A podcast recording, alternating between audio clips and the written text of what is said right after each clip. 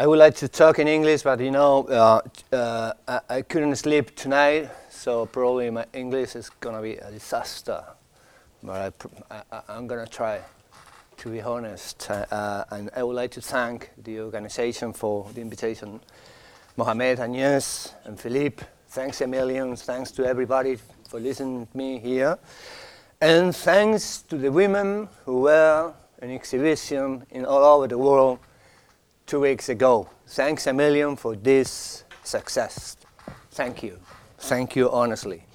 Well, I'm going to talk to you on, on uh, a narrative in Spain because what I think and what I want to show is a narrative is able to create an, a specific identity. And this identity is based on uh, uh, subjectivity in Spain, who is not able to remember, he's not able to knowing what happened with the past. And this identity for me is the, the main identity in Spain. So the lack of demand of uh, social or transitional justice is probably the main problem in Spain in our days. We have no transitional justice. We have no truth or reconciliation commissions, whatever. We have just an amnesty law in force and we have 330 people buried in mass graves in Spain. So when we walk down the Spain, we walk over deaf people. And this is very strange for our country. But it's not this, the, the, the, strange thing uh, which make me think about what is happening. My main problem is that the problem of, the, of this kind of uh, uh, narrative created in Spain during the Francoist period, post-Francoist period. Let me, let me start with these slices because I think they are interested in order to explain why this, my country is like this. No? This is a sculpture, it's in the north of Spain in Galicia. You can see it. It's a sculpture made by uh, Sanchez del Castillo, it's a sculpture. And uh, the title is Spitting Leaders. Spitting Leaders talk as a metaphor of what Spain is. You know, this is a middle class guy in Spain just drinking water spitting by Franco.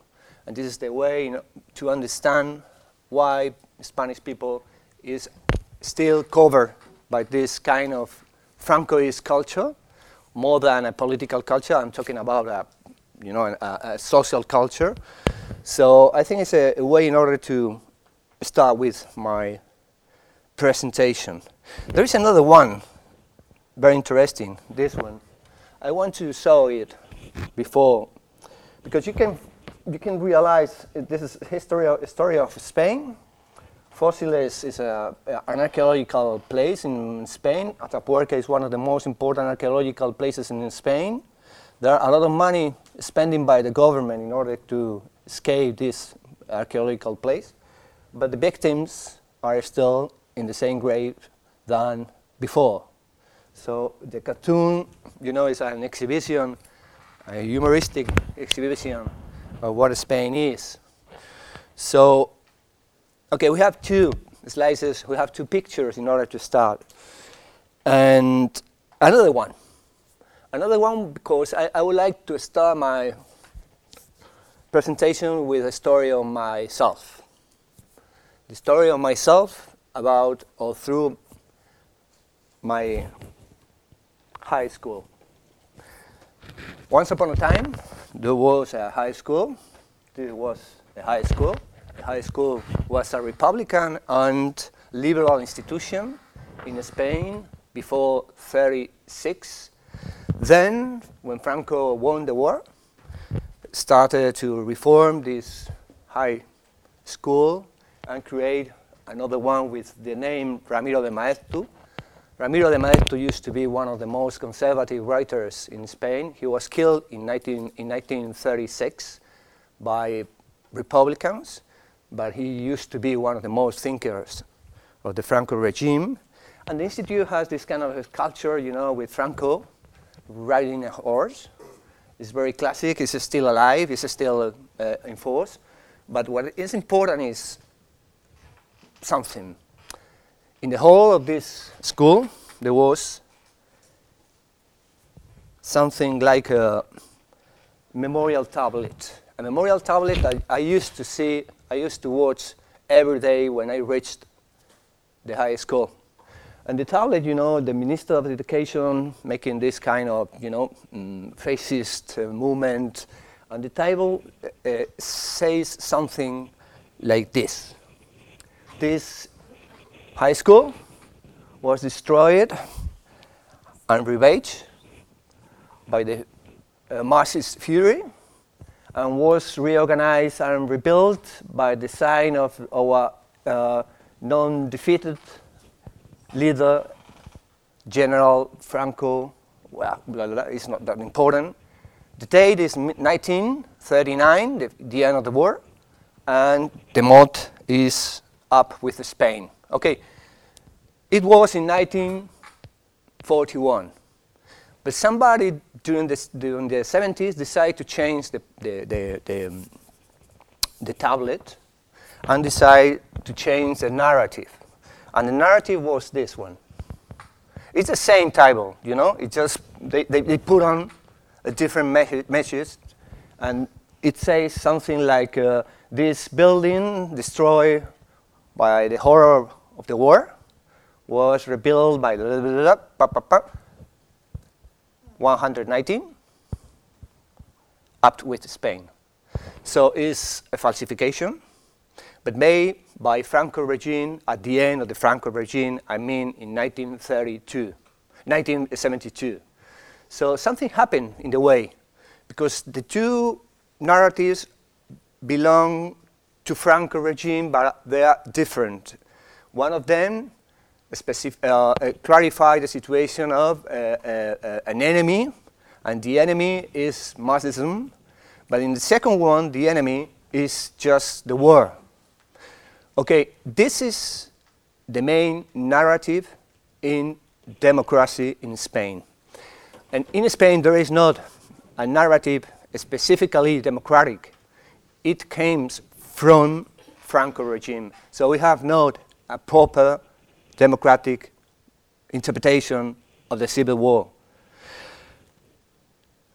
Let me follow. Okay, the, the, the uh, tablet was in, in, an, in a, it's abandoned in a basement now. You know, is the tablet, you can find it. But anyway, the question is, the tablet is abandoned, but the me- me- message is still alive in Spanish culture. So, and this is important for me. The question is, you read this paper, this is the page, a page of a newspaper called El País in 1977, where the main director of the newspaper wrote something like this. Uh, I don't want to read it. You can read it in English or in Spanish, whatever you want. Okay, I'm to give you time enough in order to read it. And what do you discover in relationship with the tablet?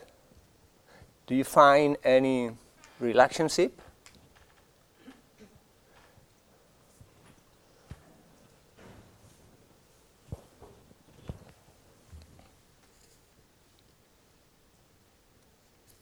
No? Yes, it's the same. It's uh, properly the same. Okay, I mean, the way of doing this message is the way of Franco way of thinking at the end of his ruling. So the question is what happened? What happened in Spain to create this kind of messages and what kind of identity created this narrative? So may the dead bury the dead ones. I'm to read, okay? This commandment was published in El País newspaper on January 20th, 1977, and written by the pen of Javier Pradera, one of the most notorious figures at the moment because of his anti Francoism activism condition, and due to his enormous journalistic capacity. With a similar statement, may the dead bury the all dead ones. The commandment appeared again six years later in the same newspaper whose authorship probably belonged to Pradera himself. Both texts use language in a performative way with the objective of ethically establishing the frontiers between past and present, using a stereotype counterpoint between the dead ones, who are the symbol of what is already known and doesn't deserve to be repeated, and the alive ones who incarnate the values which have, be, who have to be promoted precisely because they do not belong to the past. Nevertheless, the rhetorical exercise of building the past initiated by Pradera reaches its full potential when the author describes the past as an undesirable place, a cataclysm, a death place, closed, with a, a current interest for a present that now appear as an exalted event.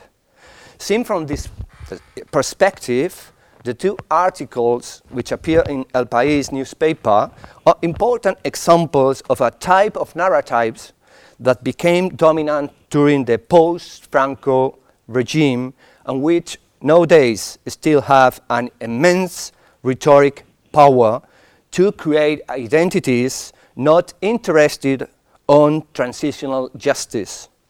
These are a post-traumatic type of narratives that some scholars, especially those interested in the relationship between a violent past and the way it is represented throughout history, call redemptive narratives. The theme is based on the secular movement of the biblical composition that sequences excuse me, that sequences three emblematic movements expulsion from paradise, history, and finally redemption. In terms of lyricism, the redemptive narrative goes through a beginning, development, and ending. The ending means improvement, but above all, it means closure. Secularized, the texts signed by Pradera have a messianic meaning. A collective messiah is called to start an urgent salvation of the injustice perpetrated by the former generation and is called to avoid his social utopias because this old generation is precisely the guilty for the civil war. According to the dictum, may the dead bury the dead ones, the recent past is the sublimation of what is negative, which operates as a counterpoint to highlight the moral consumption of the present. It's overall the territory where the ancestors live and where they are only expected to self-bury themselves with their former utopias full of violence and blunder. This proposition was inspired by the understanding of sources published in El País newspaper between 1976 and 1986 that were about the civil war and the damage it caused during the political changing process. I have chosen to extend my observation up to 1986 because that year was the 15th anniversary of the conflict and the first commemoration celebrated during the post-Francoist regime in which was is possible to verify the progressive reification of the redemptive narrative.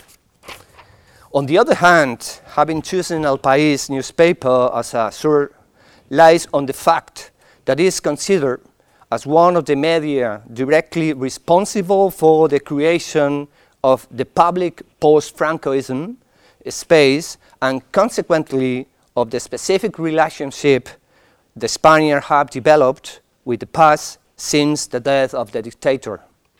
Unlike other media, El País introduced itself on 1976 as a media not influenced by the past and which strive from an investment in the future will allow extending its influence beyond elites and political parties up to the citizenship that was changing after years and years of suffering a dictatorship. The former director of El País, Juan Luis Cebrián, okay, this guy, contributed to consolidate the constructive line between the past and the present to, that was hegemonic during the post-Francoist Spain. Since then, this way of understanding the present as a locked achievement and the past as a disaster was recreated in the Madrid newspaper, even by ex-Francoist scholar like Pedro Laín Entralgo, who often wrote on the pages of El País. The main thing is that redemptive narrative implicitly structured in the biblical triad expulsion from paradise, history, and a fa- as a phase of Athens and tribulation and redemption, started taking, talking, sorry, a secularized shape on the sequence civil war, Francoism, and transition. The narrative described Spain during the Second Republic and the Civil War as the events where backwardness and irrationality dwelt.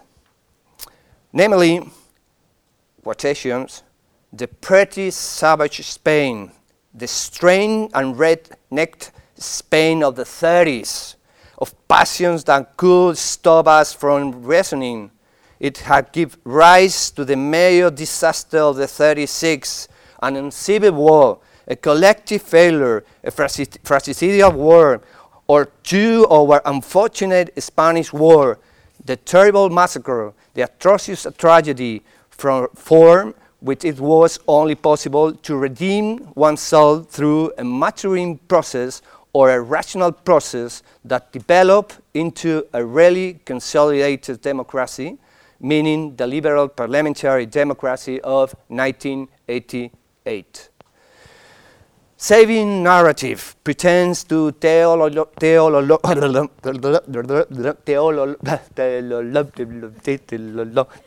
teleologically theological, theologically domesticate the events with a conforming narrative, conforming precisely because it gives an end to one of the misery based stories and announced the start of a new history, now redeemed, that is, the story of the 78 democracy.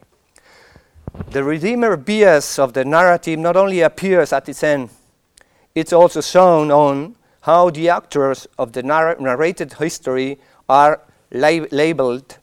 It's illustrative in that respect the near complete absence of the victim concept to address those who plays a role on the stage of the Civil War or during the Francoism repression. Only a dozen of, of articles, editorials, and letter to the editor about the history prior to the transition describe victims of Franco. Accustomed to the constant presence of the term in our current societies, victimized societies, the lack of it is striking. However, can there be victim in an event, the Civil War, for example, which is plotted as a sort of expulsion of the paradise, from the paradise? The identifier of the repressed people is different. Victorious, defeat, disease, and death, especially, they are implicitly or explicitly guilty. And it's because it's the Redeemer's sense of narrative which moves them away from focus as victims and at the same time shows them as guilty of a huge catastrophe result of their own wrath, kynism, moral immaturity, brutality, dogmatism and sectarism, irrationality, passion in any way, or their reprehensible and guilty violence. Already in 1976, the scholar Chueca Goitia and Julián Marías insisted on different articles about the absence during the 30s decade of any restrained Spaniard and on the collective distribution of fault, which according to them demanded a, huge general confession of each Spaniard. The same year, two readers sent two letters to the editor in which the first one say, guilty a whole war generation because they were all wrong, while the second one blame that generation for living the absurdity of an unnecessary war. Nevertheless, in all that period, the term reconciliation was intensely seen as a saving concept. It was understood as a considerably discontinuous period from, from which it was expected to create a new history that could define the past. Far from being guilty of creating the present, it was a purely negative counterpoint, and especially the Civil War became something completely noxious. Antonio Tovar made explicit in a 1983 article the commandment, Thy past be done, which is included in our redemptive narratives. For the new generation to see Civil War as a distant historical episode, it's necessary for the actor to reconcile. I'm okay? Okay. yeah? Going back on how were the actors of the redeeming, redeeming narrative la labeled, it was, an important, uh, it was important to identify those guilty for the expulsion of paradise as those messiah who contributed to the collective salvation.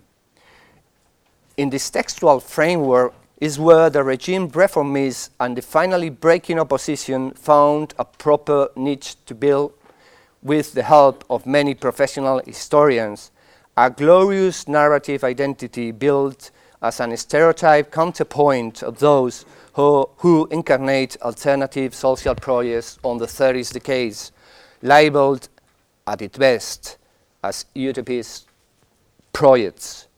At the head of the savior group should have been placed the monarchy, which had represent, which, uh, sorry, which had reserved for itself the highly important role of closing the hardship story and consummating the beginning of a new era.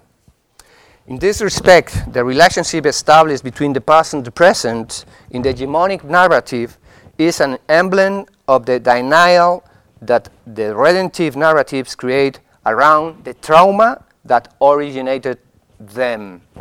The narrative writes the overcoming of the original event, the Civil War, but doesn't not address the traumatic consequences and daily breakdowns that took place after the failed attempt of a coup d'etat on 1936, and especially the social reorganization developed through the systematic use of fear during the almost four decades of Franco genocide we can speak about genocide if we consider the Francoist fair not as an authoritarian order, but an inherent element of a regime that applied a systematic plan to transform the social order and groups. In this term, it could be said that Spain became, especially during the 40s and 50s decade, some sort of concentrated network some sort of panoptic menace of affair which slowly sorts on those who were directly affected by the repression against those who experience the menacing effects of the system.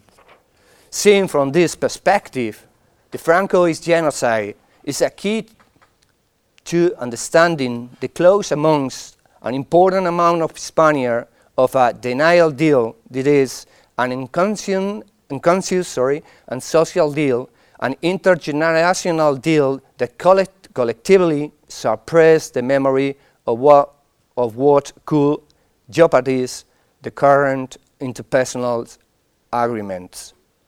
The understanding of the Civil War as a collective madness, typical of the redemptive narrative of the first post-Francoist era, was a paradigmatic example which is also nurtured the symbolic reaffirmation of Francoism through representative practice whose aim was destroy the social relationship previous to the Civil War and also dismantle the memory of, this, of those relationships. It was through the 16th decade, in a context where the middle class raised, the rural exodus increased, where the new mass consumption class appear of economic growth and of a new legitimacy of the regime based on the efficiency, when a huge part of the generation of the baby boomers agree on creating social frameworks of the memory in which the 30s represent nothing, just but madness. The relation of a huge number of Spaniards with the Civil War had a very obvious historical dystopian residue during the first post-Francoist period and on the analyzed pages of 10 years of El País, when the alleged redemption of the transitional narrative didn't appear to be guaranteed for those actors who created and or endorsed it. This form of utopian thought, according to which impossible, was uh, what is possible is undesirable, emerged from the fiction prospect of the return of a nonsensical past susceptible to lead to a new civil war.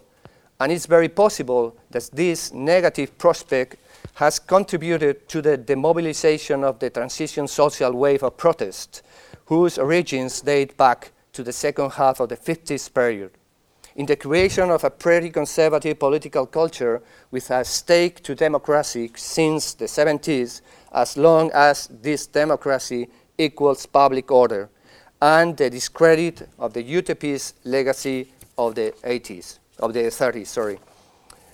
Well, I'm gonna finish. I'm gonna finish saying something like, uh, mm, like any uh, like any other historical narrative, the redemptive narrative formulated during the post-Franco uh, period has a mythical dimension, as it has an internal consistency, a plot, that is ultimately self-referential.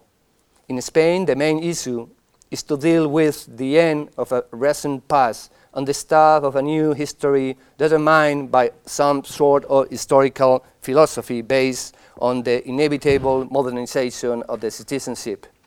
For some decades, we have created a self-centered subjectivity with that utopia which projected our deepest desire to bring the past beyond a bunch of democratic institutions that were sublimated as a counterpoint of those that we have buried with the violent author authors. We haven't realized that our inability to improve our citizenship status is related to the resilience of that narrative. A modest proposal to escape from that victorious narrative might be found on the historical thought of Walter, Walter Benjamin. His redemptive understanding of history has to be picked up because it's far from consummation and consider the hopes of the defeat ones as projects capable of re-updating and which can be inspiration as an, a positive of the idea that the post-Franco is victorious is history is the only possible history. The victims of the past would never, would, excuse me, the, the, the victim of the past would recover the first form of descendants, fighters, to remind us that history is always open, that this is, a, that this is an, an arborescence of alternatives where new forms of emancipation can mark the future, but also means new catastrophes could be happened, like the one we are currently living through in our days. Thanks a million for hearing me. I hope you are interested in my words later. You. Thank you.